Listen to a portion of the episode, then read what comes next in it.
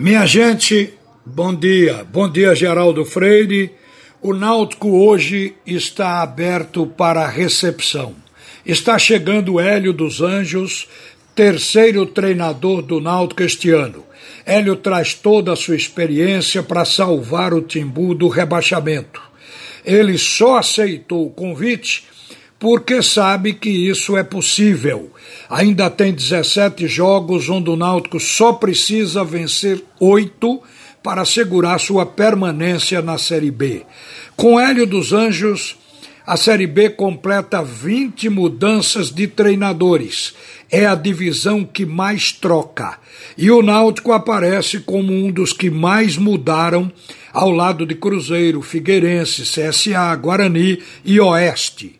Segundo uma matéria publicada no GE, reproduzindo o levantamento do Centro de Estudo Internacional do Esporte, que avaliou que o treinador na Série B aqui no Brasil fica em média 122 dias no cargo. A Série B é, portanto, a que mais demite no mundo, não apenas aqui no território brasileiro. Só seis técnicos estão há mais tempo no cargo desde o início da competição.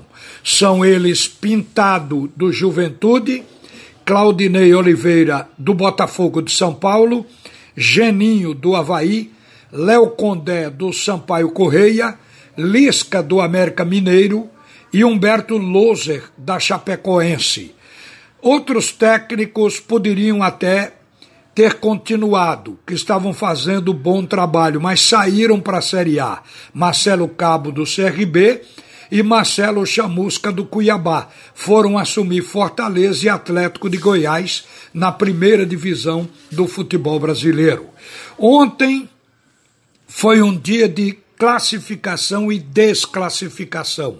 A Copa do Brasil, a que melhor paga no continente sul-americano, teve ontem São Paulo eliminando o Flamengo no Morumbi e se classificando para semifinais da Copa do Brasil.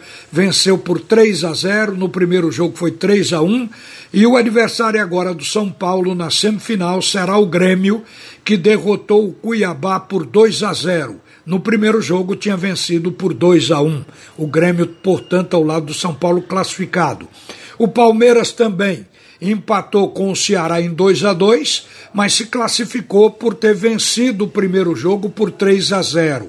O América de Minas, que realmente chamou atenção com o futebol que está jogando. O América de Lisca ganhou a vaga contra o Internacional de Abel. No primeiro jogo deu América, lá em Porto Alegre por 1 a 0. Ontem o Inter ganhou também por 1 a 0 em Minas, mesmo placar. E aí o jogo foi decidido nos pênaltis e deu América. Meia dúzia a cinco. seis a cinco o placar nas penalidades. Desde a saída de Coldé, que o Internacional está andando para trás. As semifinais fica montada com os dois jogos. São Paulo vai enfrentar o Grêmio de Porto Alegre e o Palmeiras vai enfrentar o América de Minas Gerais.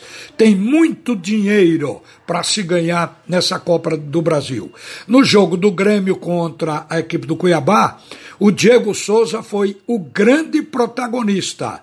E no jogo do São Paulo contra o Flamengo, quem apareceu foi Jorge Jesus. Apareceu no Twitter dos torcedores do Flamengo pedindo a volta do português. Acontece que o Rogério Ceni ele foi recebido com uma recepção realmente de gala. E agora tudo se desfez. Rogério Senna ontem, inclusive, pediu ao juiz para acabar o jogo, já no finalzinho, porque ele percebeu que o Flamengo não teria chance diante da equipe do São Paulo.